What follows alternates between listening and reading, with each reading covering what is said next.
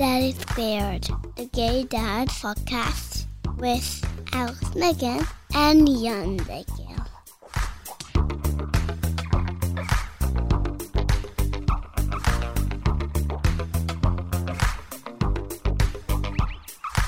Hello and welcome to another episode of Daddy Squared Around the World. We're uh, recording this at eight o'clock in the morning, and I have to admit that I'm looking at Jan, and he, he's got his he has his robe on right now, and it's going to be a slow start. Slow. Is it really? I don't think so. All right. Alex, how many times do we have to say the word no? Our kids are at this age where everything that they do is designed to really do something that is wrong. I remember. No, don't do that. No, why are you touching that? Don't pull on that. Why would you hit that? Yeah, like I that. guess it's like because there are two boys, and I remember that at Sexist. them. You think? No. I just felt like saying sexist. Every now and then, it's good in It's society. just to when just say I was a little boy, I just wanted to play with Barbies, but they don't. They just want to jump and you know hit things and play weapons and stuff, which I don't know where they learn from. By the, The way, weapon thing, yeah.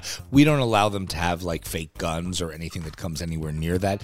But it doesn't stop them from like, you know, pointing a pen at each other and saying, I have a weapon. this week I I told Adam like in a moment of insanity, Yes. everything that you think about doing, just think to yourself, Abba says no. Yes. He's like, don't move. It's like you give them a, a prophylactic no at the beginning of the day. Just look, whatever you've got, here's your no. Just assume the answer is no. Yeah, it's bad. Daddy Squared. Daddy Squared around the world. Each episode we visit a different country. Today we visit Sweden. And Alex, you know what I feel about Sweden. I do, I know a lot, but I don't think our audience knows much about how you it's, feel about Sweden. It's rated R. It's actually rated X. Well, it's rated X, but you also have certain feelings about the country with respect to uh, Oh yeah, we're, Eurovision. we're going to talk about that later. Okay, Uh, fine. our guest today is Tomas Tobé. It's kind of rhymes. Uh, Swedish politicians uh, who has been serving as a member of the European Parliament. He's also going to explain to us what does that mean. okay, and now some facts about Sweden. yeah, just one thing, just for those of you who are listening, it's now like some crazy early hour of the morning and On a Monday. On a Monday, and I'm sweaty. I know it's sexy, and I'm we're replacing the segment that we had recorded prior about Sweden. Why? Because due to a certain clerical error, all of the information we had first provided about Sweden was actually about France.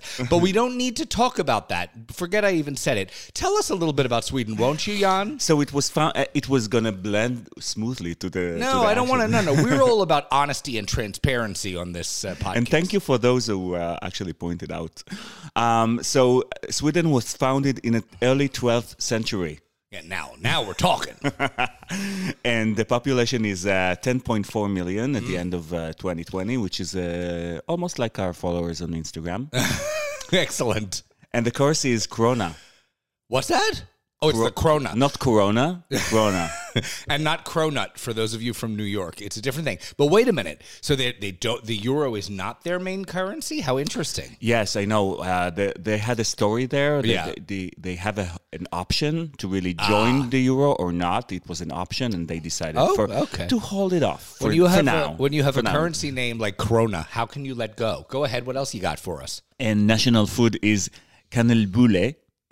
I don't know how to say it. It's actually mashed potatoes and spicy meatballs and creamy gravy. Right. Well, of course, we knew about the meatballs, right? So really? Did we? Yeah. I don't know. So, look, just very quickly, and I don't know whether Jan will cut this out and edit, but um, several years ago there was a bit of a scandal because the IKEAs in the United States, um, it turns out. No, don't say it. Oh. It, it, it turns out there was mm, some non cow, non pig, non chicken meat in their A pet meat? well, a very, very big pet if you have Okay, a stable. stop it. But the point Stop is, it. No. it's not. I illegal. don't wanna hear It's that. not illegal, and they and they. You know that the average age in I'm going back to the fact. I'm ignoring that. Okay. Um, average age in Sweden, forty-one point two years old. Wow. Well, I mean, they're going to have to make more babies. Uh, yeah, I guess In so. fact, that might be related a little bit to the topic of our podcast. Yeah, but uh, before before we go to the interview, three things you didn't know come from Sweden. Okay, Bluetooth Mm-hmm. Ah, in uh, 1989. yes. Well, they Zipper, were, they were actually huge in cellular Sweden. Yeah. So, yeah. zipper. What do you mean the zipper? The zipper was invented in Sweden, In what year? 1913. No. Okay. That information is incorrect. Who in amongst our listeners knows who invented the zipper? Benjamin Franklin, baby. How do I know this? He couldn't keep it up. Go on. and uh, GPS was invented by Hakan Lans, which sounds like IKEA's bed or something. Well, everything's Swedish They- because like- the A is like with a circle Right. above it, so it's it looks like Swedish. Right. Uh, by the way, they also invented Skype and Minecraft. Just so you know. wow. Um, in Israel, by the way, you know that uh, plumber wrench, the actual word for it is Swedish key. Oh, that's interesting. It was invented in Oh, Sweden. okay. All right. Okay. Whereas the zipper was not. All Go on. Um, just so you know, Sweden won six times in Eurovision Song Contest, Uh-huh. and Jan predicts that in the next three years they're going to win again, and that's going to be a full record, seven times. You've Uh, heard it here. All right. extent that you care. so now to our talk with Tomas. Alex, let's get on the plane. God, that sounds like such a great fantasy, doesn't it? Start your engines. Oh, you're going to do it. We're going to Sweden. So, good evening. This is Tomas. Hi, Tomas. Uh, this is Alex. And this is Jan. thank you so much for coming on and talking to us today. Thank you. And uh, It's yeah, great to have the opportunity, I must say. So I just read that being gay was kind of legalized in 1944, which is like I think it's one of the first countries to legalize being gay. Uh, well, yeah, in a way, but it I think it was in the it was actually in the 70s, but it wasn't like um, uh, like identified as a disease actually, because that was one of the uh, one of the big events in Sweden where that a lot of gay people went to the to the stairs of um the Swedish National Authority uh, and demanded basically the uh, the chief to come down and explain uh, why it was considered to be a be, to be a disease. And uh, she's very famous in Sweden. Her name is Barbro Westerholm. Uh, and she was, uh, I don't know the English word for it, perhaps like director general or something like that. Uh-huh. Uh, and she and she came down to the stairs and basically declared that it was not a disease anymore. Uh, and she's actually now elected to the Swedish Parliament. Uh, she's about 80 years old, a really cool woman, um, fantastic person. When so you you have kids. Well, Yes. let, can we start out? Can you tell us a little bit about Okay, your, your okay. family and Yeah. what you have? Well, uh, I'm uh, married uh, to uh, my husband Marcus, and we have uh, two twins, seven years old, uh, Olivia and uh, Oscar. And uh, well, basically, we're living a very suburban life outside uh, the main city, Stockholm, uh, in Sweden, in a, in a small society called Tyresö. But I have to say that I'm really thankful uh, to the United States uh, for giving us the opportunity to actually have Oscar and Olivia because uh, we got them through a surrogacy, surrogacy process uh, in the US. And uh, that was, uh, of course, uh, for us something that we are really, really grateful for today.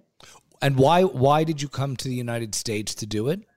Well, in Sweden, it's uh, still uh, it's not legal uh, to have a surrogacy process in in any way, uh, and basically, the door to kind of have adoption adoption for gay couples are still I mean has been legal um, for many many years, but uh, it's not easy. Uh, it's very very rare. Um, so then you kind of had different options and I mean, uh, I know a lot of my friends have tried to find arrangements, of course, with the friends and other couples and try to solve it that way. But for us, it was important to, uh, in a way, try to find, um, to create a family uh, in a different way, uh, where we kind of felt that we had like 100% responsibility uh, of the children.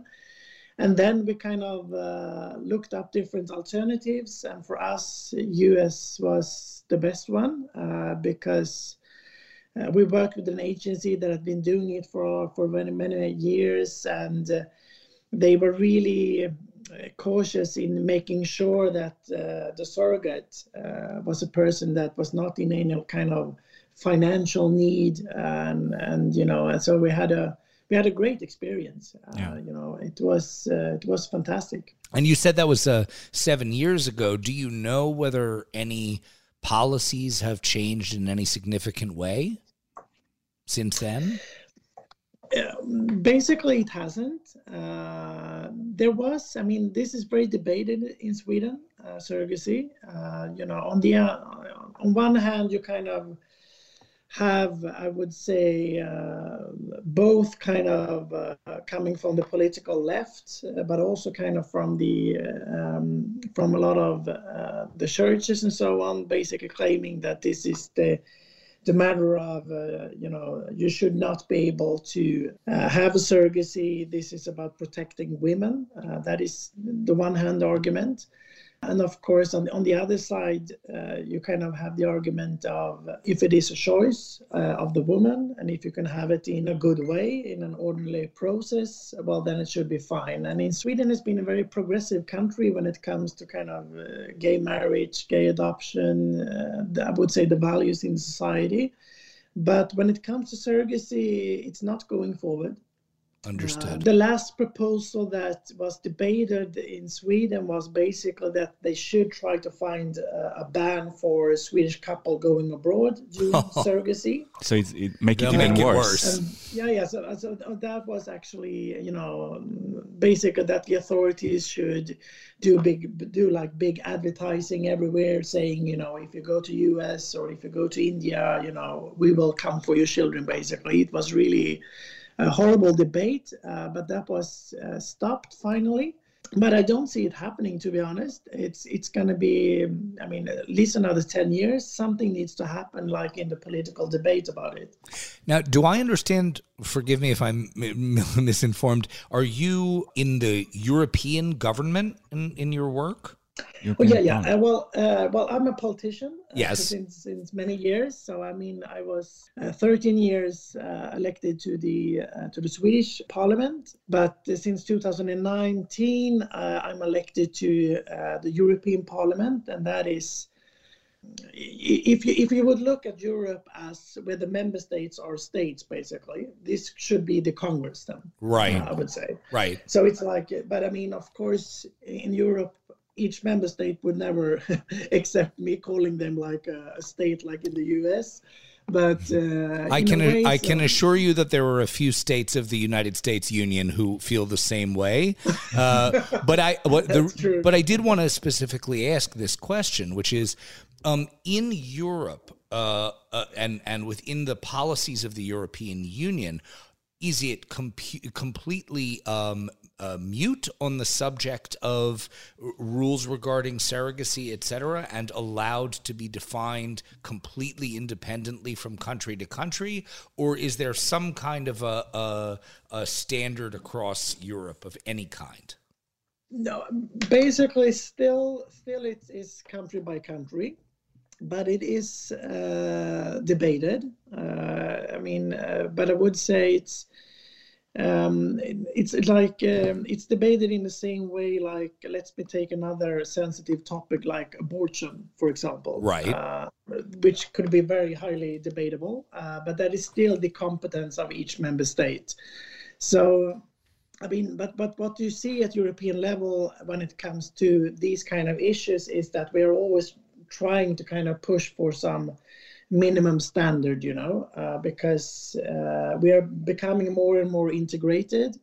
Uh, and of course, when it comes to, for example, uh, protection for LGBTI people, that is a big question in Europe. Um, and we have been quite successful the last couple of years because we have some countries in Europe that are having a real backlash, like in Hungary and in Poland, Yeah. uh, in Europe.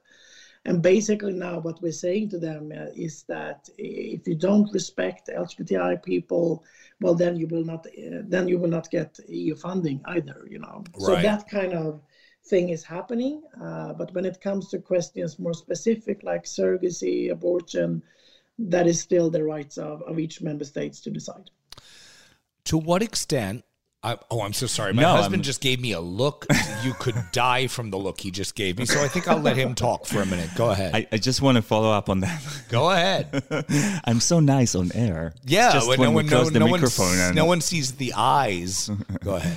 I want you to uh, expand uh, expand a little bit about that because I read you also. There's also like a Parliament intergroup for LGBT people that you're a member of in Europe.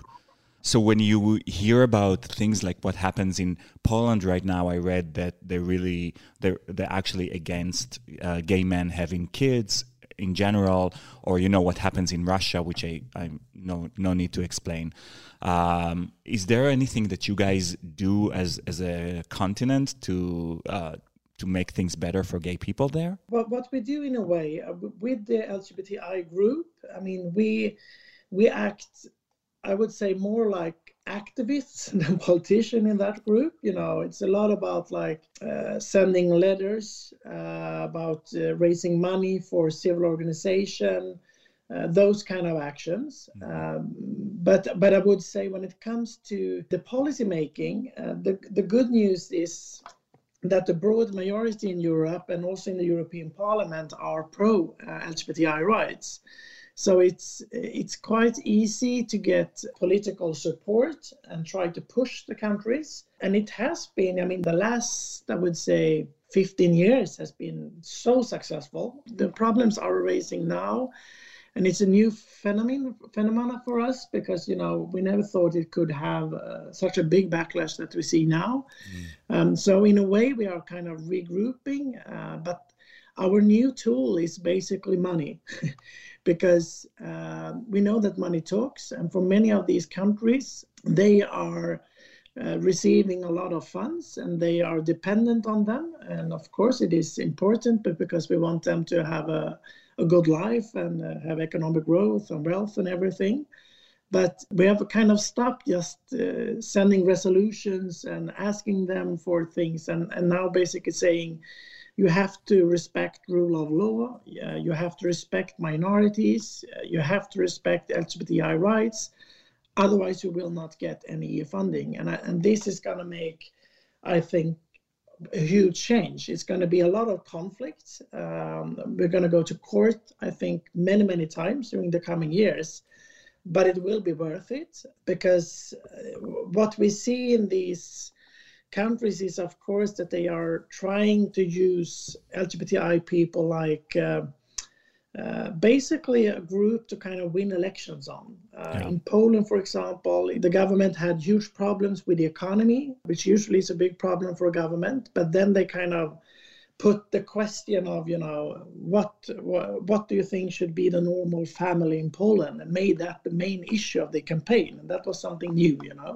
I haven't seen that before, and uh, it was also very hard for the opposition to kind of tackle it. Um, uh, they were very, very close uh, to win that election, but uh, this is, it's, I mean, you have to, to work on, on all fronts. the LGBT community in the United States uh, had a huge amount to do with Donald Trump's success. Um, unfortunately, I think that there is a kind of a triggering effect that the LGBT world has that is stronger than that of race, uh, stronger than that of religion.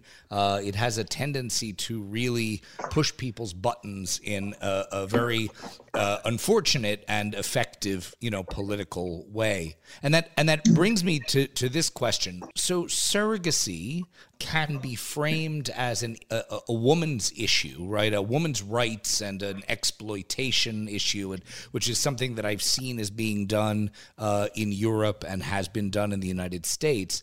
Is there reality to the idea that the anti surrogacy issue is not purely a homophobic issue and is uh, broader than that in its nature, or is it just kind of a what we call a, a fig leaf in that it's not really about the woman's rights, but uh, but it's framed that way when underneath it's a homophobic issue. I mean, it's a very interesting question. I mean, I would say that is a broader question. Uh, My experience is that, uh, of course, uh, many people can kind of uh, accept that. Uh, I mean, it, it should be the choice of the of the woman, you know. but for many, of course, they will never take the decision to, to carry a child for someone else, uh, to be honest. I mean, uh, most women would not make that decision. Perhaps you would make that decision for your sister or something like that. Uh, and then it's a, an easier question to kind of uh, head on to. But I think that it's it's a lack of knowledge, I would say. I mean, if you if you take uh, our example, uh, our surrogate, I mean, she was married uh, to a Catholic man. They had uh, three kids. Uh, they lived in a very nice home in uh, in Houston, Arizona. Um, and for her, this was, you know, a way of a way of helping. You know, she's that kind of person and she was also a person that was to be honest um, she liked to be pregnant you know and that's the argument of course that i have very hard to kind of to understand you know but i mean i know her today so i know that she's not she's not lying to me. I mean that's her yeah. opinion. And you know if you get knowledge of the process and if you have if everything is um, is professional well then you won't have problems. But of course you also have to be honest about that, of course, there are uh, surrogacy arrangements that are not uh, good and perfect. And then, of course, you will have to talk about that and you will have to find a way to, to regulate it, of course, to take away uh, any problems that you, that you might have. But 90% of the surrogacies in Sweden now are done by straight couples. Mm-hmm. So now it's not a gay issue anymore in Sweden is becoming much more broad. And then, then you see a lot of uh, articles, of course, of families telling their story. And I think that is basically the best way to kind of make that shift uh, in the question. Um, but of course, there, there, it will always be debated for right. sure. Yeah, I want to talk about uh, your experience as gay dad, but just before that, um, uh, when you came to Sweden with the babies from the US, did they the authorities made any problems of giving them uh, Swedish um, citizenship? Well, um, during that time, it was very problematic um, because basically, um, when in the U.S. you could kind of uh, you could go to court and you could settle everything uh, on U.S. soil. Um, we could get passports, so we could uh, take a flight back home to Sweden, but what we needed was basically uh, for our kids, uh, basically um, from Swedish authorities, they don't consider the children uh, of being linked to us, even if we could kind of show them court papers, DNA, and all those kind of things. They are basically considered to be migrants uh, coming to Sweden. Uh, so that was a bit uh, that is a bit problematic mm-hmm. so when we got to the airport you know we were a bit nervous you know uh, mm-hmm. but basically you know i said they are visiting sweden uh, their mother back in us i am the father you know and then they said okay come in you know but then uh, after that you have serious problems like um, because you, you are not legally their parents so it's yeah. a bit you know it's very hard if you would like to get like medicine if you would like to visit uh, health care all those kind of things uh, if you need parental leave uh, all those kind of things are uh, still problematic in sweden i heard that there are i mean things are improving in a way but it, it's more improving in you know finding the right connections with different authorities uh, to make it happen and you have specialized agencies today in sweden working with this um, so i mean hopefully things I, I, do know that things have improved uh, from i mean and we were in a I mean, in a strong position, you know. Uh, I mean, I was elected to the Swedish Parliament, and I had, I mean, good opportunities to be in this situation. Yeah. But um, but I mean, for I know for many couples it's been very problematic, and you also kind of have to go through some, you know. Um, uh, for my husband to become the legal father, uh, we had to kind of go through an adoption uh, process that took like nine months. And then you kind of have to sit down with uh, the Swedish authorities and convince them that we are a couple, you know, and everything, and that we're stable guys, you know. Yeah.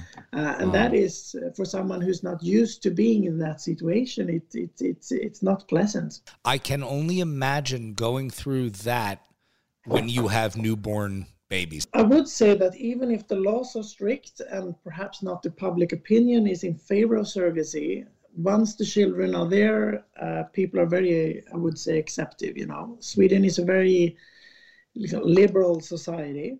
Um, you know, we are we are very like a secular uh, country in a way. Of course, we respect uh, religious beliefs, and of course, people have that. But Sweden is very, you know, uh, we're very liberal in in many ways.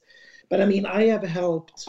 I mean, I have like I think I helped like 10 couples after us uh, that have done the same journey, you know, people that I know. Yeah. So, I mean, it's, it's becoming very common. And uh, So people reach out to you because they know your story and you, they know that uh, because you're a public yeah, figure. yeah, yeah, of course, uh, of course. But I mean, I would say Sweden is good in the way that perhaps sometimes, you know, people can make fun of Sweden, you know, because in, in Sweden we even we even have like uh, kindergartens where you know you don't use the word mom or dad. Yes, Oh. because you, you understand what I'm saying. Parents. Oh, yeah. Yes. It's yeah.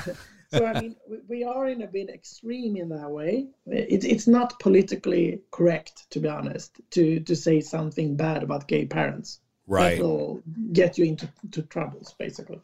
It, is it's fascinating that those two things can exist at the same time. You can have a culture which is so supportive and embracing of the LGBT world, and yet at the same time, becoming a, a parent is as difficult as it is. What have been your biggest challenge as a parent during these past seven years? The reason why I ask that is that because our, our twins are five and we have like this uh, thinking that, you know, at ages six and seven, it becomes easier. It will get easier, I would say, at six and seven in a way that they are a bit more responsible. Uh, but you know, um, you will they will get an even stronger mind of their own. So it will be it will not get easier. I'm sorry to say in general, they are today. Uh, if I would like to have like a uh, like a kiss from my son, I have to beg him for like three weeks. Yeah, That is a new reality, you know. right. What's the what's the toughest year to your opinion that for, so far? Um, I would say like two. I think when they were two Really? years old, wasn't that like a? What I remember them was like it was very like you were the only thing that you were doing was like chasing chasing them. You know, you went home to people to kind of to meet up, and then you took the children, so it's going to be like family nice. But the only thing you did was like chasing your own Yeah. kids. You know. Uh, I you could never that. like sit down for 30 seconds and have a decent conversation with your friends you know Right, right. Uh-huh. Oh, we, no, we no friend, no yeah, social we life. gave up on that a long time ago. Um, there, there is a, uh very important, uh, silly portion of our uh, Yeah. of our interview that we would like to uh, follow, uh, finish up with. Um, uh, the first is, and you know, we know that you're an important member of government, and that's why we're going to ask you these silly questions. What is the first solid food that you gave your kids? must have been spaghetti You went straight to spaghetti. yeah Don't judge. I'm no, no, I'm not. I'm actually so impressed. You know, um, okay, uh, that's that's very interesting. You uh, with with uh, red sauce, like what kind of spaghetti? no like spaghetti bolognese. Bolognese. Oh, wow. yes okay, force force force them to like it you know that's They were- great. We're s- we're still fighting with that. Do you have from your family or from your uh, husband's family any uh, cold or fever remedies that have been passed down that you guys uh, uh, are instructed by your parents to use for your kids?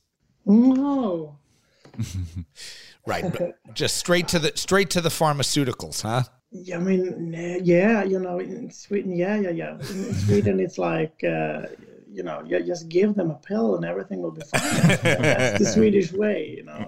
Uh, I know that in US, you know, uh, you, you have a big debate about pharmaceuticals in, in general. I think uh, in Sweden we don't have that debate at all. I say. There's not much of a debate. Pe- A few people in Los Angeles and New York talk about it, and everybody else just uses the pill. What did you miss the most during the pandemic?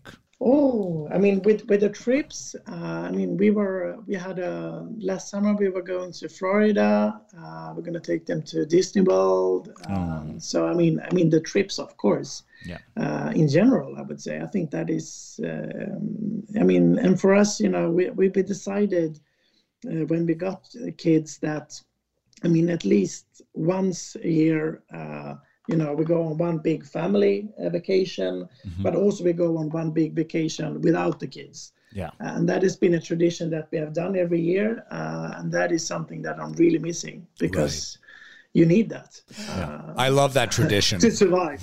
I love that tradition, and and Jan and I are going to have a long talk after after we're finished Yeah. this recording. Definitely. Um, our- final question is was Save the best for last. was- yeah, without question, the most important one, and and it will relate very closely to something that Jan cares uh, dearly So about. Yes, can you give us the name of a gay icon from your country that you think the whole world needs to know about if they don't already?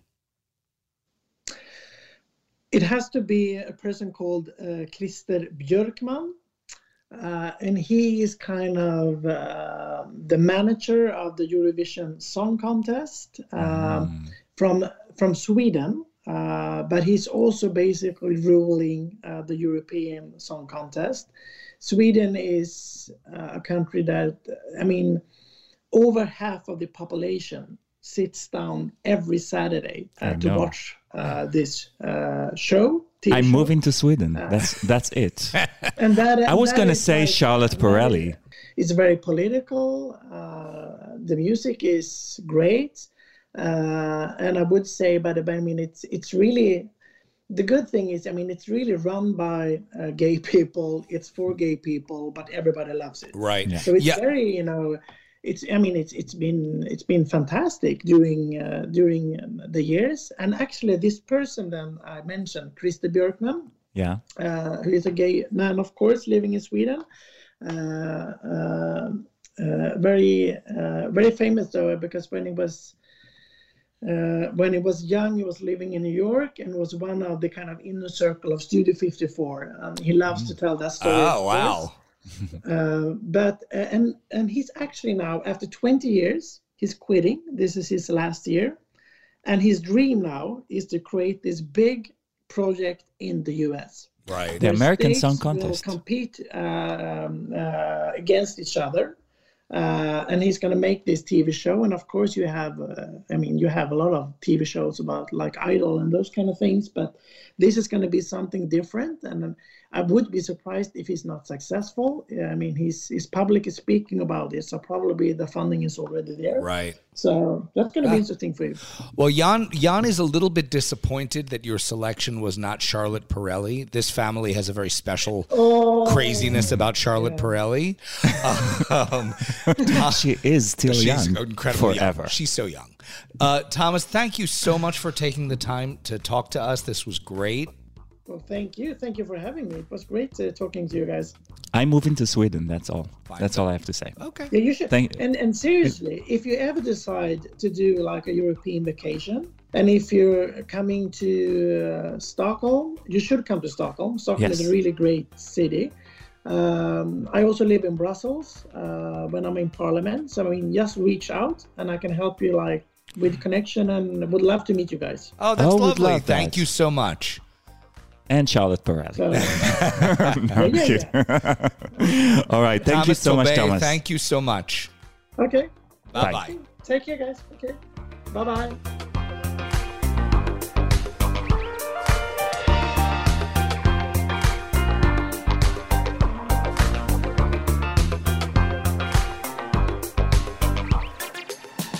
Okay, three things that I want to do in Sweden. Yeah. First one is Charlotte Perrelli. You want to do her? I want to do her. I don't care. Like she's Charlotte, amazing. baby, call us. And by the way, I'm pretty amazed that I didn't mention Alcazar. You know how I'm, I'm obsessed with that band. It's also from Sweden. You know, we have many, many listeners um, in Europe and in other places, but most of our listeners are in the United States. And in the United States, nobody gives a damn about what you're talking about. Well- I'm just saying it. I'm just saying. Okay. All right. By let's- the way, Charlotte Perrelli, though she's no longer a spring chicken, she's got a smoking body. She is. smoking.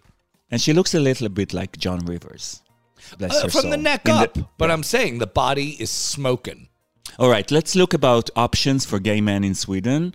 Uh, surrogacy, yes, it's illegal, but you know it's doable. I mean, you, people do it outside of, of Sweden, Right, And, sure. and come back. It's a little also like in France. It's um, less of a problem to come back with a with the kids, but it costs a lot of money. Sure.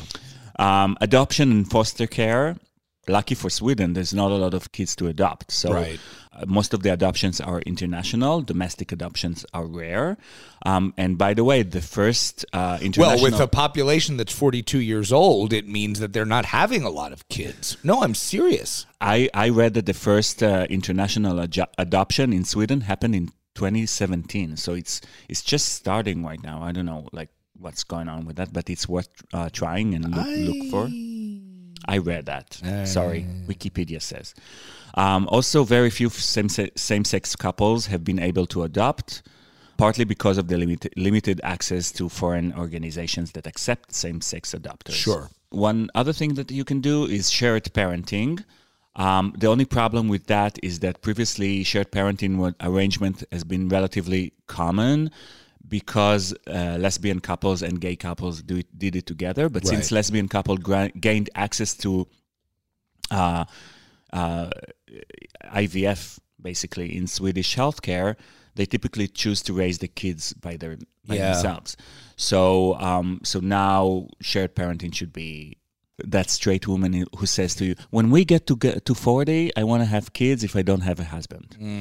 It's so nice that the homosexual man can provide such a service. But listen, I, I actually want to talk about this co parenting thing for a second. Um, I use this podcast sometimes to do a bit of a confession about how I, uh, how how unwoke I am. You know, um, I utterly embrace the idea that uh, some of the people we we've been talking to are part of co-parenting situations where there are you know three or even four parents involved and they really do do this together.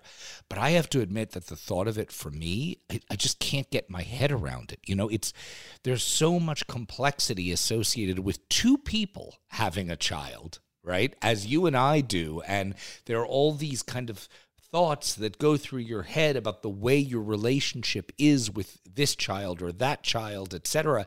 And then all of a sudden to add a third or a fourth, and they don't all live in the same house, that all seems so confusing to me. And I'm amazed that people are making it work. Well, like we heard in previous podcast that we did about that, uh, it's a lot about it's a lot of talking about everything. Yeah, basically, sure. you have to anticipate everything and make a good contract. Yeah. Um, organizations in Sweden, RFSL, Swedish Federation for Lesbian, Gay, Bisexual, and Transgender Right.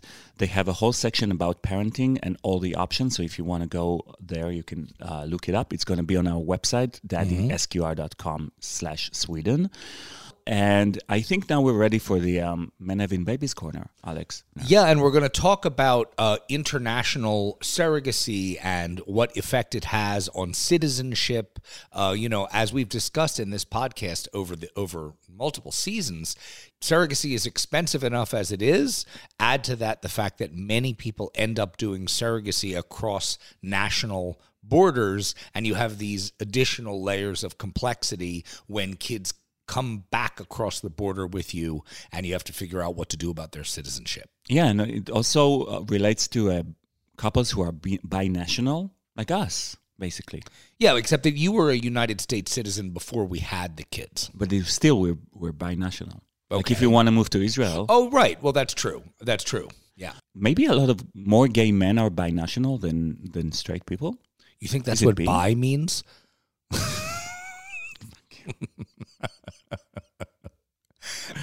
All right, let's go to Lisa. This is MHB Corner. The subject of parentage and citizenship is a really specialized subject. For example, can both dads be listed on the birth certificate? Or will they need to have a copy that lists the surrogate on there? Can the surrogate be married? Or does she need to be unmarried? I know I'm certainly not an expert on all of these nuances, and I expect most parents going through the process aren't experts either. And that's why it's really important to speak with other people who have gone through the process in a similar way. Understanding what worked well for them and maybe what didn't work so well can help people avoid some common pitfalls. Also, establishing a great professional team is really critical. People are probably going to work with more lawyers than they've ever worked with before, but having a lawyer where your baby is born, in your country of residence, and potentially any other country where you hope to establish citizenship is really important for the process. Knowing what you want, what citizenship and residency requirements are for your child, and learning the steps involved are really important parts of a surrogacy journey. And for more information on this nuanced topic, check out the citizenship webinar on the Men Having Babies webinar archive. menhavingbabies.org. Daddy Squared around the world. I'm Jan. I'm Alex. We're back from the Men Having Babies corner. And before we go, um, something that uh, makes our parents' lives easier, our parents, our life easier. as Yes. parents. Um, I want to talk today about this show, Netflix show called Brainchild. As long as we're not talking about this Netflix So it's show actually- called it's- Glitter Force. It's actually written to me Brainchild versus Glitter Oh, Force good. on Netflix. Let's because talk it's like about the it. opposites. Yes. All right. Brainchild is the show that you guys want your kids to watch. Oh my God, it's yes. so amazing. It's um it's a lot about how the brain works in a sense where the kids are our kids are fascinated by it. They've watched it already. They've watched the whole season like three or four times. I mean, what they do is right. They they take real world things that you experience and that kids understand, and then they they use like um, little tests and examples uh, that help the kid understand how it's happening inside their brains. It's amazing. Yes, it's it's really And if your kids are like, I think five years old or older, it works. It's great. Yes, and maybe even yeah, five, five Yeah, five. Um, and the the host. Let's talk about Oh, her. she's amazing. Uh, she, she her name is Sahana Srini Srinivasan.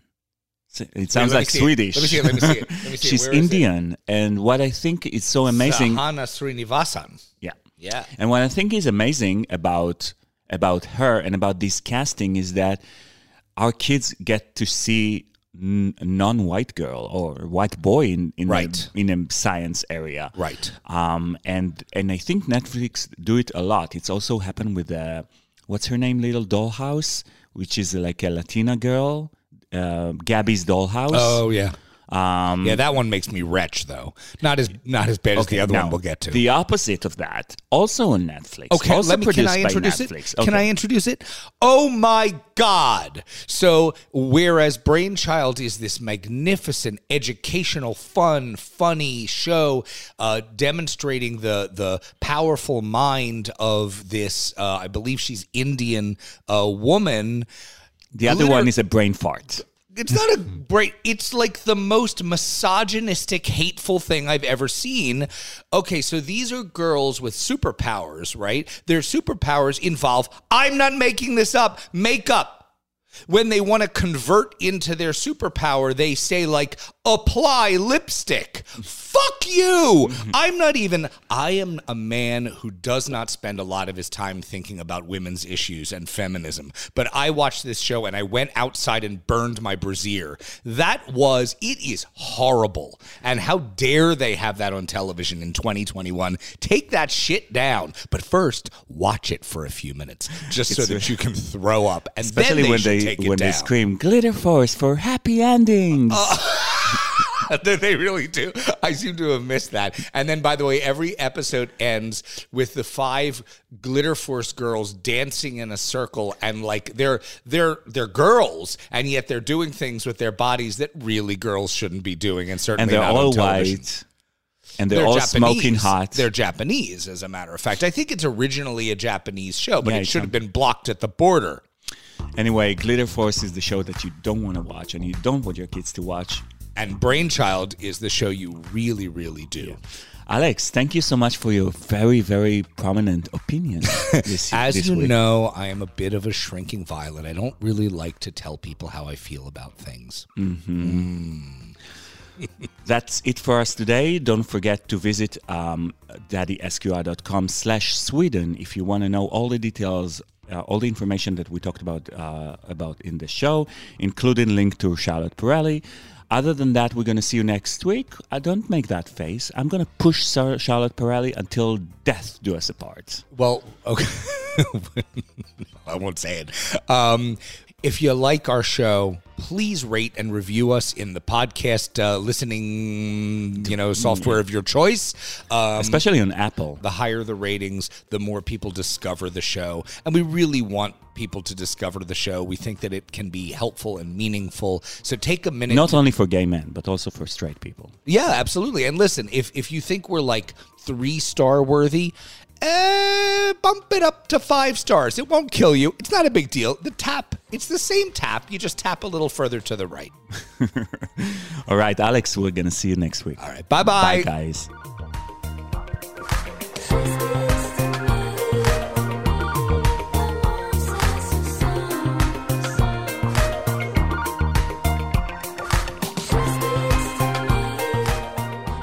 Daddy, that's We're going to Sweden. Are you doing Eat, Pray, Love?